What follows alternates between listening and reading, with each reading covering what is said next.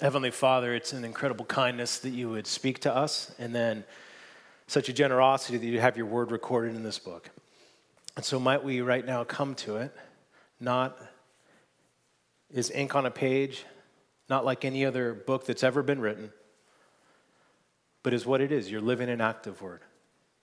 Help us to be humble beneath it, to be hungry for it. Above all things, what we ask is that through the work of the Holy Spirit, that every single person in this room would leave this place more impressed with Jesus, more confident in what he's done, more full of hope and anticipation about what he promises to bring to completion when he returns. So we ask, Holy Spirit, that you lift Christ high in this place and draw all of our hearts after him. In Jesus' name, amen. Amen. I know you all were just standing, but if you're able to stand for the reading of God's word, would you stand with me? And in light of this text, uh, you might want to bend the knees. Don't, don't lock them. We don't want you wobbling. This is God's holy, wonderful word. In the sixth month, the angel Gabriel was sent from God to a city of Galilee named Nazareth, to a virgin betrothed to a man whose name was Joseph, of the house of David. And the virgin's name was Mary. And he came to her and said, Greetings, O favored one, the Lord is with you. But she was greatly troubled at the saying and tried to discern what sort of greeting this might be. And the angel said to her, Do not be afraid, Mary, for you have found favor with God. And behold, you will conceive in your womb and bear a son, and you shall call his name Jesus. He will be great and will be called the Son of the Most High. And the Lord God will give to him the throne of his father David and he will reign over the house of Jacob forever, and of his kingdom there will be no end. And Mary said to the angel, How will this be since I am a virgin? And the angel answered her, The Holy Spirit will come upon you, and the power of the Most High will overshadow you. Therefore, the child to be born will be called Holy, the Son of God. And behold, your relative Elizabeth, in her old age, has also conceived a son. And this is the sixth month with her who is called barren, for nothing will be impossible with God. And Mary said, Behold, I am the servant of the Lord. Let it be to me according to your word. And the angel departed from her. And those days, Mary arose and went forth in haste into the hill country to the town of Judah. And she entered the house of Zechariah and greeted Elizabeth. And when Elizabeth heard the greeting of Mary, the baby leaped in her womb. And Elizabeth was filled with the Holy Spirit, and she exclaimed with a loud cry, Blessed are you among women, and blessed is the fruit of your womb. And why is this granted to me that the mother of my Lord should come to me? For behold, when the sound of your greeting came to my ears, the baby in my womb leaped for joy. And blessed is she who believed that there would be a fulfillment of what was spoken to her from the Lord. And Mary said, my soul magnifies the Lord, and my spirit rejoices in God my Savior, for he has looked on the humble estate of his servant. And behold, from now on all generations will call me blessed. For he who is mighty has done great things for me, and holy is his name. And his mercy is for those who fear him from generation to generation. He has shown strength with his, arm, he has scattered the proud in the thoughts of their hearts. He has brought down the mighty from their thrones and exalted those of humble estate. He has filled the hungry with good things, and the rich he has sent away empty. He has helped his servant Israel in remembrance of his mercy as he spoke to our fathers, to Abraham, and to his offspring forever. And Mary remained with her about three months and returned to her home. Feel free to grab a seat.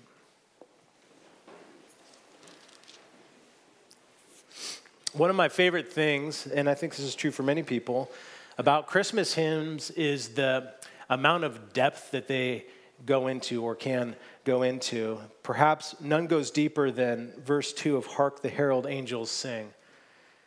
Christ, by highest heaven adored, Christ the everlasting Lord. Late in time, behold him come, offspring of a virgin's womb. Veiled in flesh, the Godhead see Hail the incarnate deity, pleased with us in flesh to dwell, Jesus, our Emmanuel. I've sung those lines probably triple digits at least at this time of life. Many of you have as well, at least dozens of times. You've probably heard them hundreds of times, if not thousands of times. And I wonder as we sing those words or we hear those words, if we have any, if we, if we have a, a real grasp of what we're saying.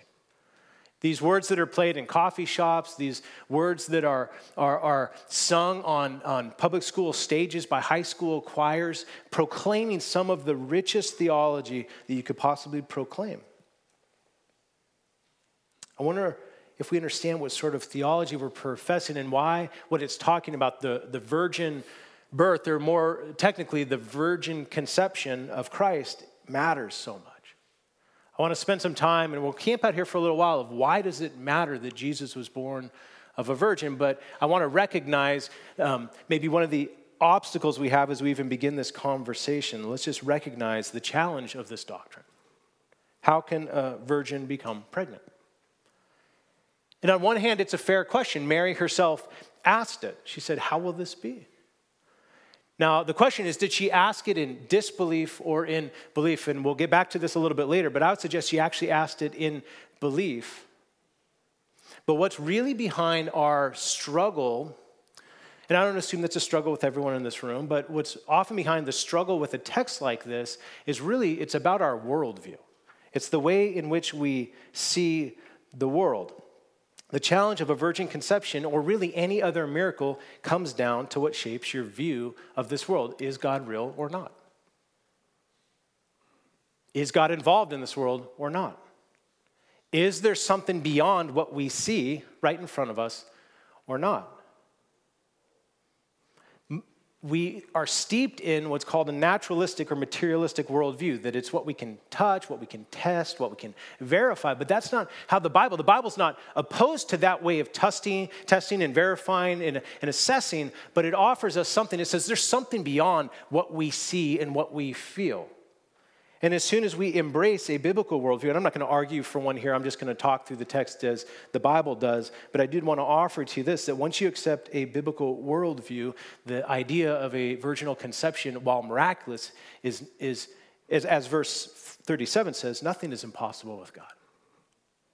And so I want to, and the reason I'm bringing this up is we can get so stuck on the details of the text, we miss the significance of the text. I want to move from like, how is this even possible to why does it even matter? Because the details of this text are making it very clear that this was supposed to be a virginal conception, not just a miracle birth. If you go earlier in Luke 1, you see a miracle birth that uh, Zechariah and, and Elizabeth, this couple that's very old, are told that they've been barren, that, that we see in this text here. They're told they're going to have a son. That's still a miracle, but it's a different type of miracle. We go through the Bible, we see those types of miracles show up. This is a, is a different type of one, trying to highlight something that is unique only to Mary. It's this virgin betrothed in that context, in this culture, to be betrothed was a sort of engagement, but it was, it was a binding engagement. It was an engagement that would last a year. You didn't live together, you still lived in your own homes. And to call off the engagement was, was the same as a divorce. And so she's, she's cemented this relationship. But then, as we see down in verse 34, says, How this happen since I'm a virgin? Literally, what it says, How can this happen since I do not know a man? Why does the virgin birth matter? I'm going to make a big claim and then I'm going to try to support it. Without the virgin birth, we have no Savior. That's how important this is. We have no Savior. The virgin birth secures at least two absolutely essential things for Jesus to be Savior His full deity, that He is God,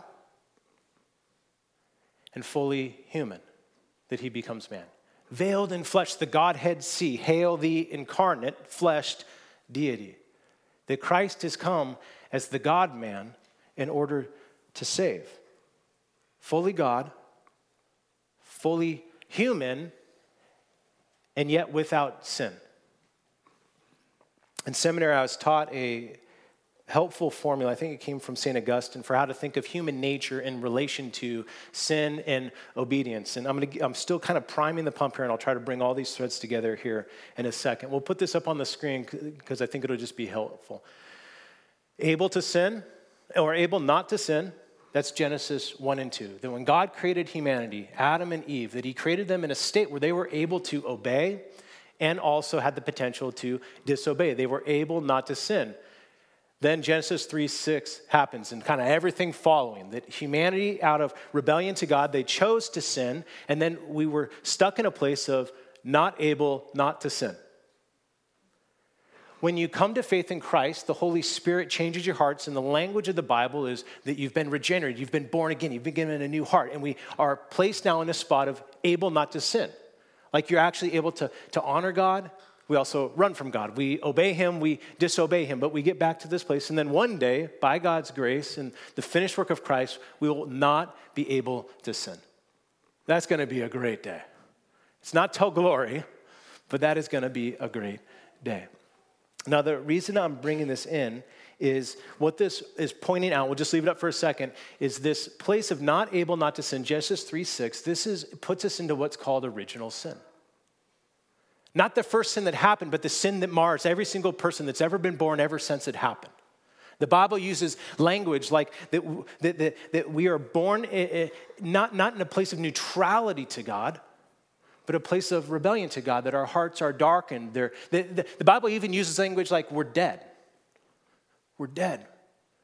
And we're not able to revive ourselves. This is where you might get the doctrines, if you've ever heard of total depravity. It doesn't mean you're utterly depraved. It doesn't mean we're born as wicked as we possibly can be, but it means of our own abilities, we are not able to please God or pursue God there's a corruption that entered the world when Adam, the first Adam, failed the test to obey. Romans 5:12 Therefore, just as sin came into the world through one man and death through sin, and so death spread to all men because all sinned.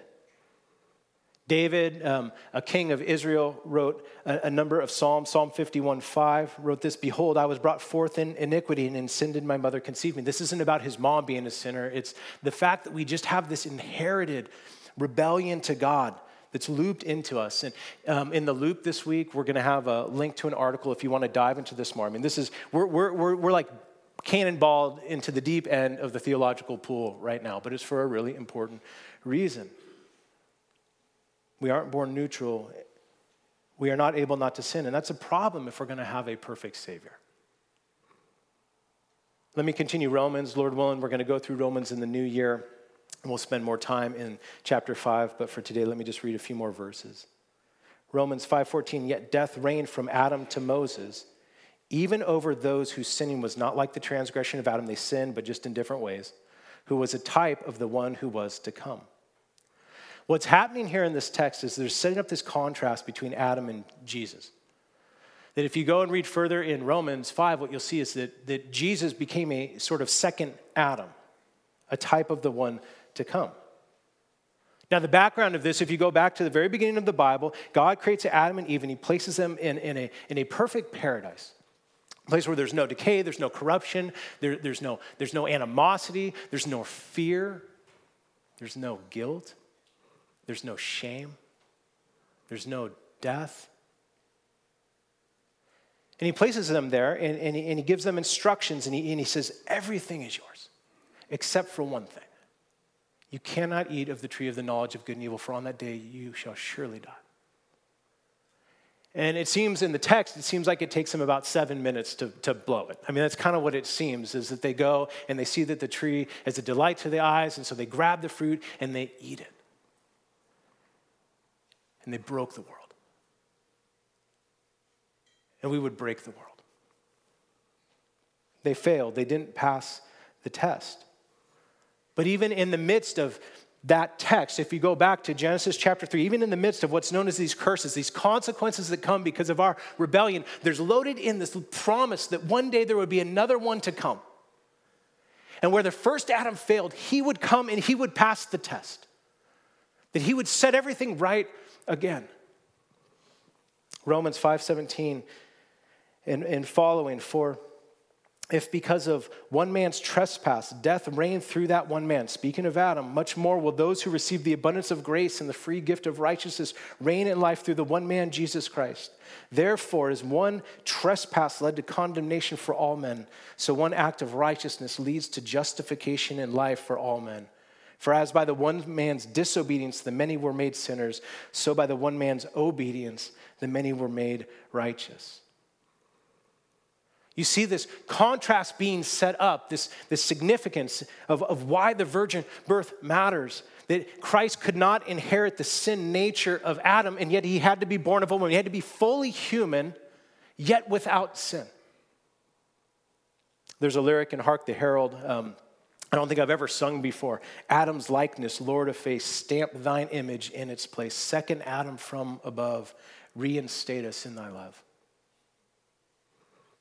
And that's what's happening in this text. The, the, that this idea of a virginal conception, the reason Christ had to be born of a virgin is that he didn't inherit the sin of, of an earthly father. But, but then, verse 35, it says, The Spirit comes and the Spirit's going to hover over you.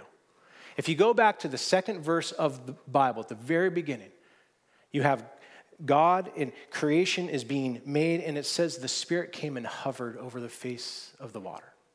See, what's happening in the womb of Mary in this text is a sort of beginning of creation. It's sort of a recreation, sort of the beginning of life again. Saying what's happening in Mary's womb is a sort of reenactment of those opening chapters and where the first Adam failed, the second Adam is going to succeed.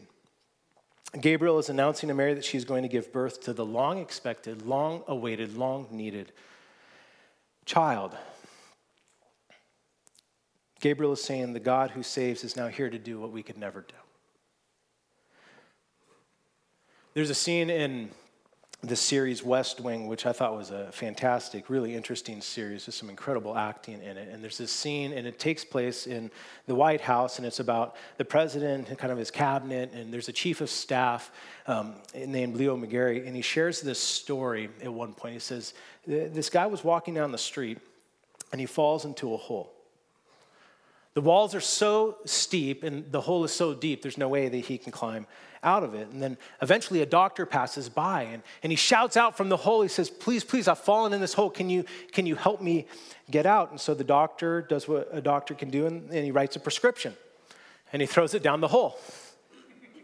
And then he moves on. And then a priest comes by this place where this person has fallen in a hole and he, and he shouts out, he says, Can you come down? I'm, I'm stuck. I need to be saved. I can't get out. The walls are too steep. I cannot climb out. And so the priest does what a priest can do and he prays, writes it out, throws it in the hole, and moves on. Then a friend walks by. He's like, Hey, Joe, it's me. Can you help me? And the friend jumps in the hole. And this guy that fell in, the first guy that fell in, he looks at his friend. He says, Are you crazy? Now we're both down here. And the friend resp- replies, He says, Yeah, but I've been down here before and I know the way out. God didn't just throw down the instructions. He didn't just say, here's what you have to do, here's what you have to obey, here's how you have to perform, here's, here's the pathway to get back to me. The story of Christ coming is Christ Himself throwing us into the hole, throwing us into this, this sin marked world. Oh, full of beauty, but also so much brokenness. Saying, I know the way out. That's the story of the gospel.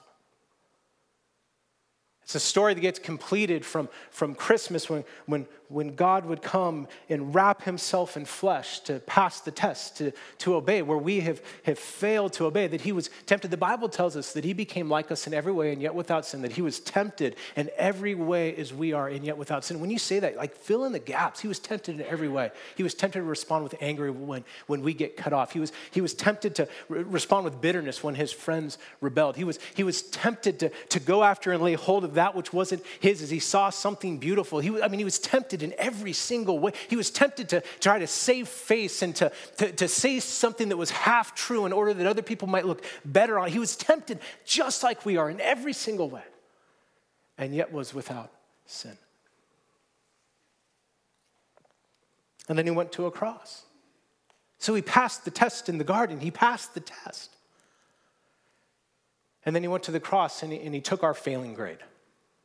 He took our curse. He, he took what, what we deserve that we might have what he earned, which is righteousness. So that we can be saved, utterly, completely saved. And that's even loaded in the name that's given. He says, Mary, when you have this baby, you are to call him Jesus. Because his name means God is salvation or God saves. See, the whole story of our salvation is one that God does. He looks with favor on Mary. That means he, he showed grace too. It's the same thing with us. I mentioned Advent calendars. So that's verse 31, and we got about 80 verses to go. I mentioned Advent calendars last week in a sermon. Um, this daily countdown to Jesus towards Christmas. You know, each day you open your, your, your door and you get a piece of chocolate, or you open up, if you have a fancier one, maybe there's like a scroll of scripture in it or something. And it, this past week, um, Alistair Begg, I was listening to something from him, and he talked about the entirety of the Old Testament is basically one big Advent calendar. The entire thing is pointing towards Christ. Every promise, every hope, every hurt to be healed, every longing that, that was, was deferred, all of it pointing towards Christ. And perhaps no promise more needed or hoped for than that this Messiah would come. If you go into the Bible, there's this, the, Old Testament, the first two thirds of the Bible, there's this, this Messiah hope, this, this hope for a Savior King to come who would finally set everything right once and for all. Mary would have been waiting for this. Devout Jews were waiting for this. And when, when Gabriel began, to speak, it would have set off all of these, these, these alarm bells in, in Mary's head and heart that would have said, The Messiah is now here. Messiah or Christ, anointed one, meaning Savior King. Everyone was waiting for it. And this combination of Son of the Most High, as we have in, in verse 31, and then be on the throne of David, and his kingdom will endure forever. These would, these would go together and say, That's the Messiah. I'll just read you one text. There's a lot of them that we could go to. 2 Samuel 7 12 uh, through 13 and 16.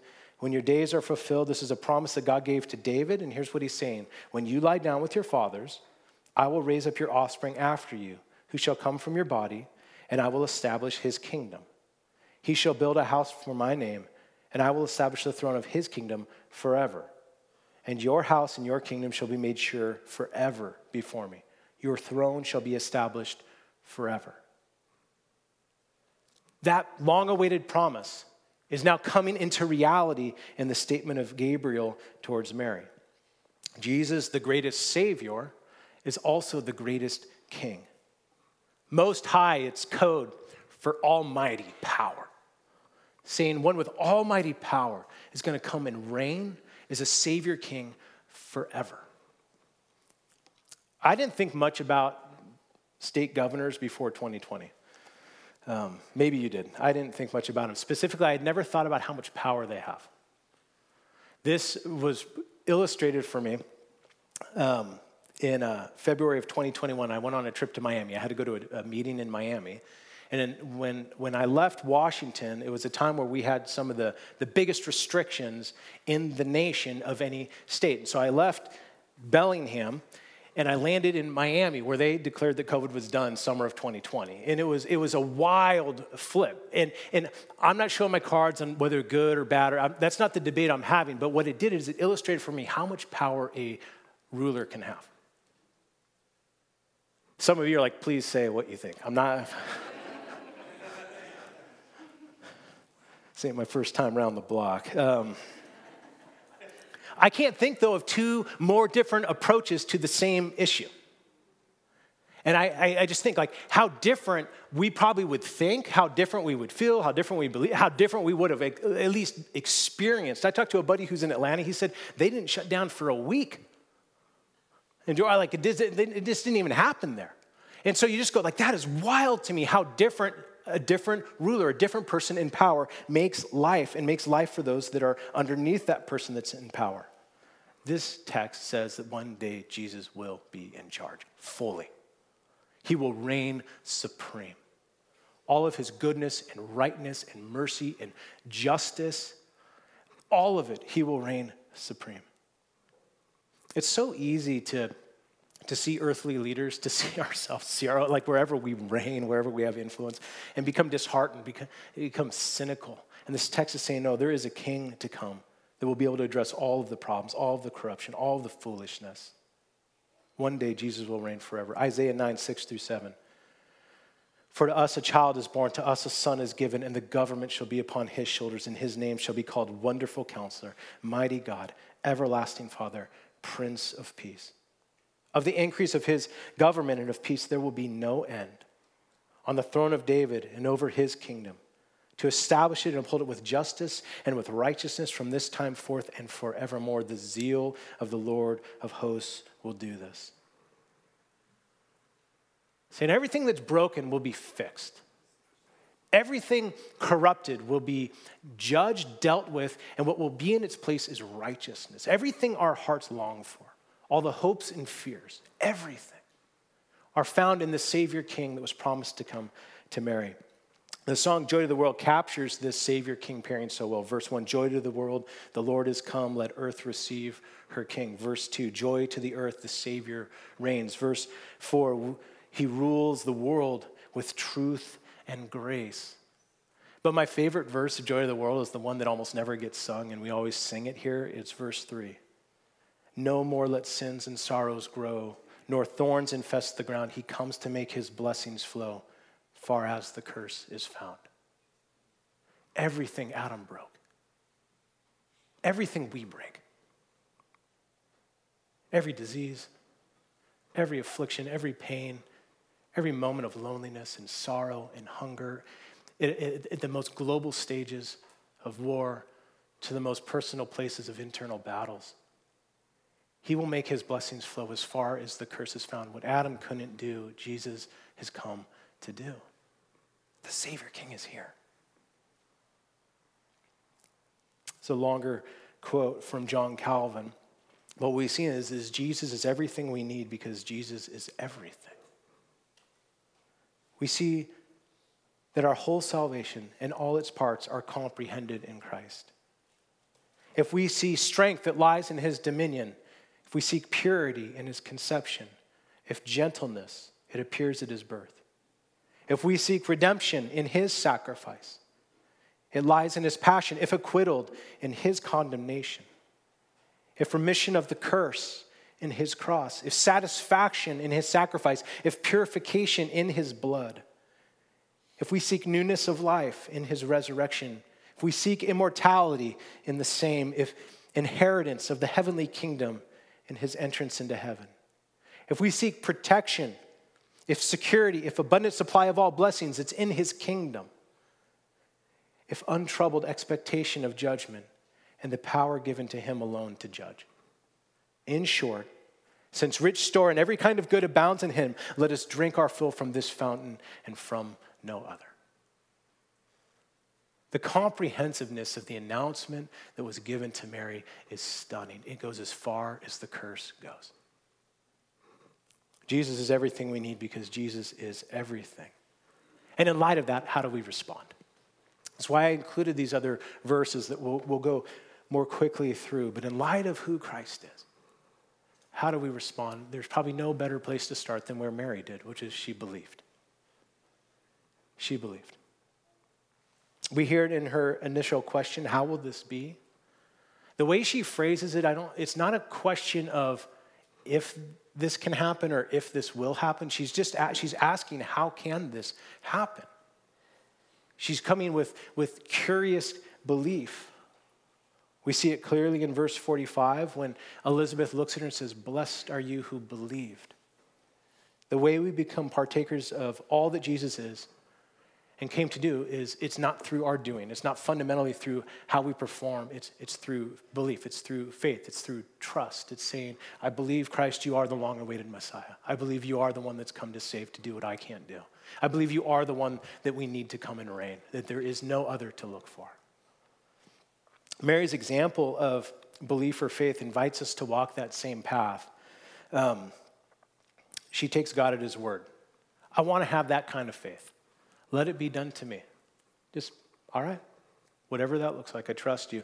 I'm also really grateful, though, if you go a few verses earlier in this chapter, you come across someone named Zechariah, who was a priest of God, who was upright, who walked with God, but he also disbelieved. He was faithful and he was unfaithful. And what's interesting about Zechariah, he was told he'd have a baby boy too, and he kind of scoffed at God about it, and, and he still got a baby boy.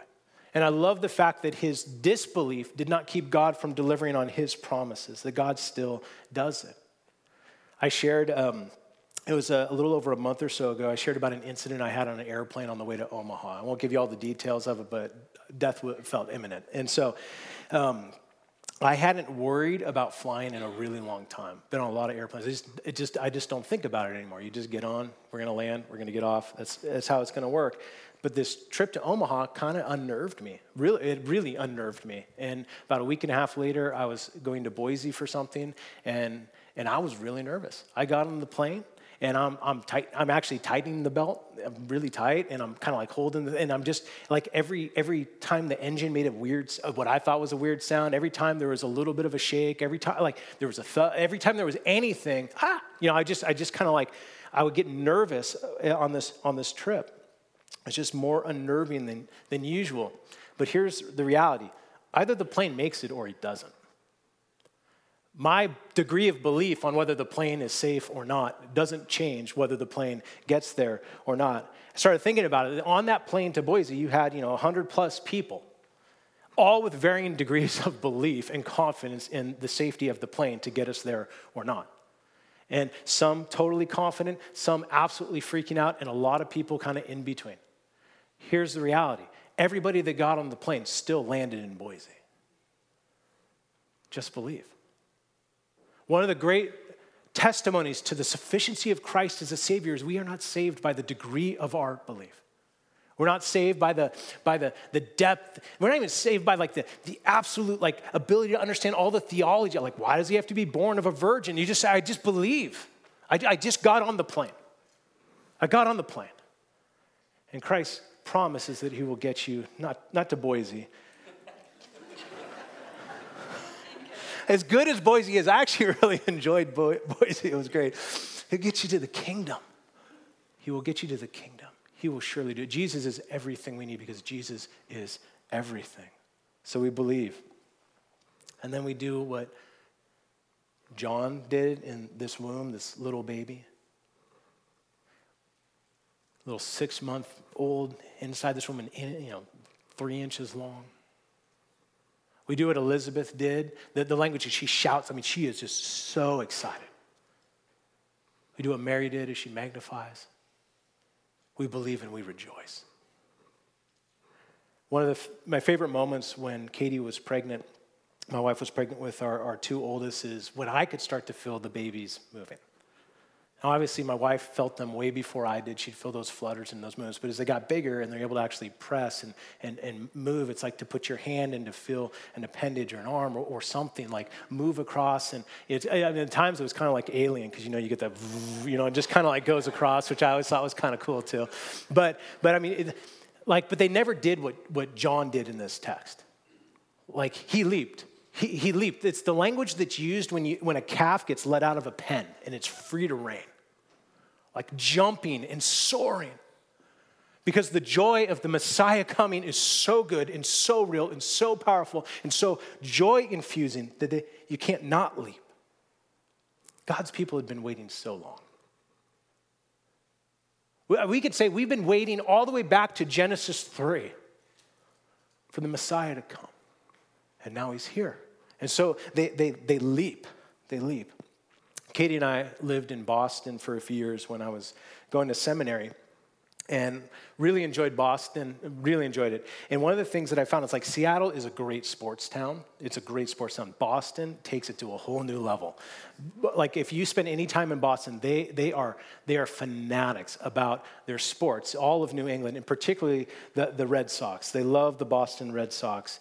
And, and I, I realized how passionate they were in two ways. It, that, that whenever you would show up to a game at Fenway, what would happen? It didn't matter who the Red Sox were playing, but they would start a chant every single time you were at a game. And they would say the Yankees, and then they would put a phrase in there. I can't say the word, but they would just start this chant. The whole stadium would just start dogging on the Yankees. They're playing the Minnesota Twins. Why are they yelling at the Yankees? Like, it, it just didn't matter. You'd be walking down a street in Boston, someone would just yell out, Yankees, you know, and they would just say it, and everyone, someone else would, yeah, and they would just yell. So they hate the Yankees. And it goes back to a particular reason, what's known as the curse of the Bambino. This is rooted in Babe Ruth, arguably one of the best baseball players ever. He was originally on the Boston Red Sox. He wanted a little more money, and so the Red Sox decided to trade him on December 26, 1919. Before trading Babe Ruth to the Yankees, they had won five of the first 15 World Series. They were phenomenal. They traded him away, and it was nine decades until they won another one. Babe Ruth, when he went to the Yankees, I believe he won the World Series four times for them. Each time the, the Red Sox, as they played game after game after game for 84 seasons, they, they, they, they, they, they got to the World Series actually four times in those 84 seasons. They lost every single time in the last game of the last series, and sometimes in some wild, wild ways. And so, what this got known as the curse of the Bambino, you were being cursed by the ghost of Babe Ruth. The, the fans are so serious about this, they would go to extreme measures to try to lift this curse. One of them is they actually performed a mock exorcism at Fenway, at their stadium. Finally, in 2004, the curse was lifted. After almost nine decades, they won. And being in Boston and getting to know lost uh, Bostonians and, and just people that were so passionate, that kind of getting on you a little bit, like you remember where you were when they won that game. I went back and I watched some, some news clips. I watched the final pitch when, when, they, when they won, and you, the, the amount of joy you see amongst these grown men. They are leaping and jumping and soaring, and people are running onto the, the field. They're flooding the mound. There's people coming out of the stadiums. I mean, there is screaming and shouting and cheering and rejoicing. And then in some of these news clips, they clip to like other Boston bars, and you see a room just loaded with people, and you see some like the, like some of the Boston people are, are wild. Some of the some of the grittiest, hardest, like just most most gritty people. Some some of the people just like, and they're just like hugging and crying crying and rejoicing and lifting and carrying each other like babies through the, you know, and beer is spilling. I mean, it's just this like insane scene. Do you know what we have in Christ? It's so much better. It's so much more sure. It's so much more permanent. And that is a great thing. And I'm not, dog, oh, rejoice. You know, I would suggest to you, let those moments, wherever it is that you rejoice, whether it's a kid's game, a choir concert, professional sporting event, you got a new car, whatever it is, what, whatever created that leap of joy, let it trace you up to this. Let it stir your affections with Christ has come and conquered death. Oh my goodness. Christ has come and done all the obeying that any of you need to be right with a holy God once and for all. It will never be revoked. Christ is coming to bring an end to the curse as far as it's found. He is bringing all of that joy. And so, as we come with belief, at least let this season, at least let some of it create some rejoicing. And one more, and I will not go through the rest of these verses. What's known as the Magnificat, this magnify that Mary sings. We'll likely do this uh, Christmas Eve morning. But we want to believe, believing, rejoicing, and magnifying.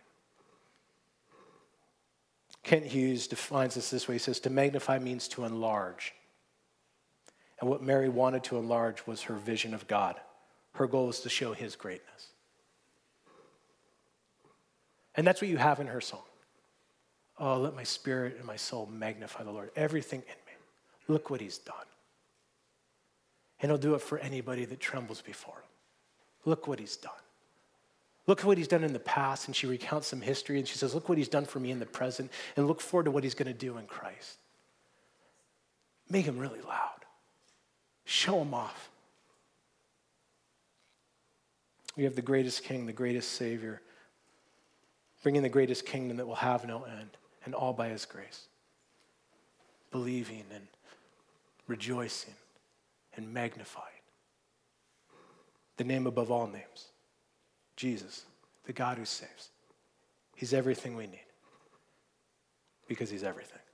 Let's pray. Heavenly Father, grant us uh, the grace to believe. Grant us the grace to rejoice. Grant us the grace to magnify. Oh, may we never get tired of singing the praises of Christ. If we believe, help us where we in our disbelief, God. If we don't believe at all, would you give us even just a seed of it? Help us get on the plane. Help us to rejoice in the promises that He has put the down payment on and guarantees to bring. And let us spend this preparation, this time up to Christmas, doing what Mary did with our spirit and our soul, magnifying, putting the spotlight on Christ. That our hearts might be drawn closer to Him and those around us might be able to see it. That maybe their hearts would be drawn to Him too. In Jesus' name we pray. Amen.